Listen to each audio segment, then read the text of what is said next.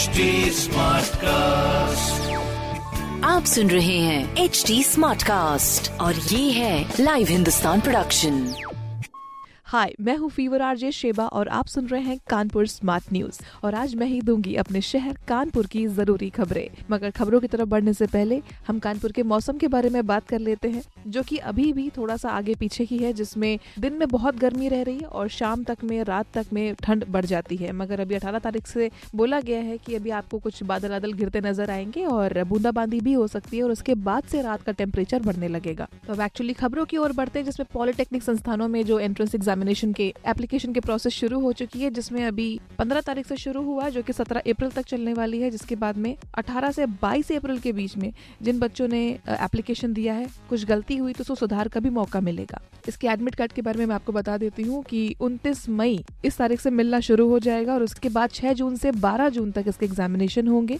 ये online computer प्रणाली से इसका एग्जामिनेशन कराया जाएगा।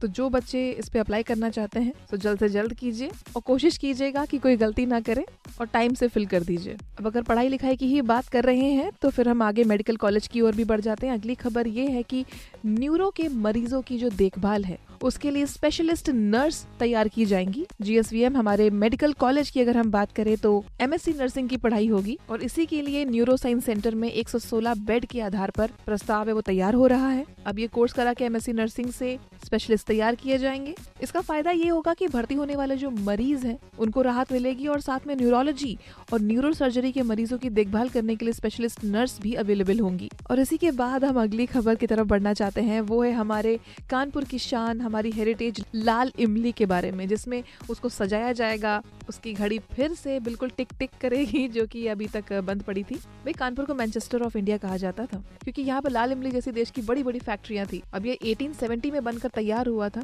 मगर अब फिर से उसको तैयार किया जाएगा, और इस पे एक करोड़ रुपए की लागत लगेगी। हमारे कमिश्नर डॉक्टर राजशेखर जी ने बताया की लाल इमली बिल्डिंग के करीब 150 साल हो चुके हैं, और ये बहुत टाइम से बंद है। इस हेरिटेज बिल्डिंग को सवारा जाएगा, जो भी कमियाँ है उसको दूर करी जाएँगी, घड़ी भी चालू करी जाएगी, जो की दशकों से बंद है। इसमें करीब तीन महीने का वक्त लग सकता है। बिल्डिंग की जो डिज़ाइन है, वो दूर दूर से लोग देखने आते हैं। मतलब बहुत ही अट्रैक्टिव है ये। फोटोग्राफी के जो शौकीन है, वो भी लाल इमली में जाके फ़ोटो क्लिक कराते हैं सेल्फी पॉइंट बना हुआ है। और ये सब सुंदरीकरण के बाद भी दूर दूर से लोग आएँगे, इसकी उम्मीद है। शहर में चार चाँद तो ये लगा ही देगा। और उसके सामने लगी जितनी भी बिजली की लाइन है उन सबको अंडरग्राउंड कराने की बात चल रही है। और इसका पूरा खर्चा स्मार्ट सिटी उठाएगी। और इसी के साथ एक खास बात और है कि वहीं पर जो चौतीस महीनों से 400 कर्मचारी जो वहाँ के हैं उनकी सैलरीज भी, भी वेटिंग पर है। तो कमिश्नर साहब ने कहा है कि उनको कपड़ा मंत्रालय से भुगतान कराया जाएगा। बहुत ही अच्छी खबर है और अगली खबर की तरफ़ अगर हम बढ़े तो हमारे शहर के लाल बंगला निवासी अमित है जिन्होंने 2010 जून में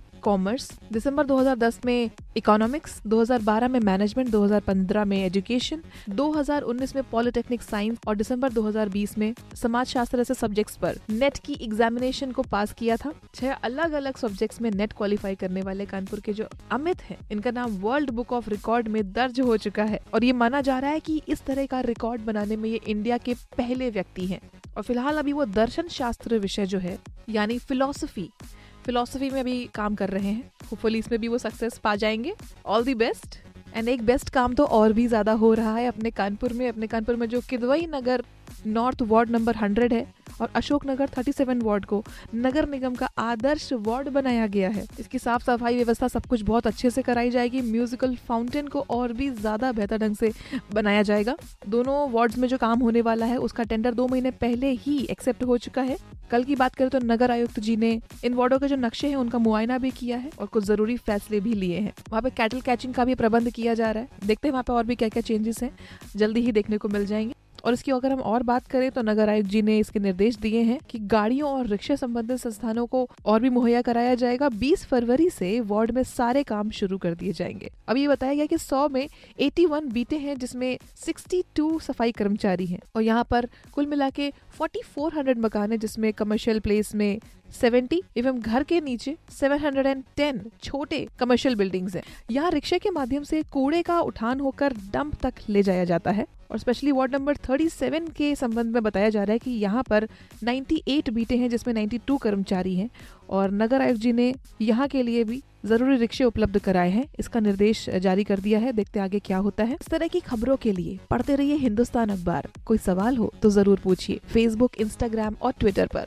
हमारा हैंडल है at the rate H T और इस तरह के पॉडकास्ट के लिए log on to W W W dot H T dot com आप सुन रहे हैं एच टी स्मार्ट कास्ट और ये था live Hindustan production HD Smartcast.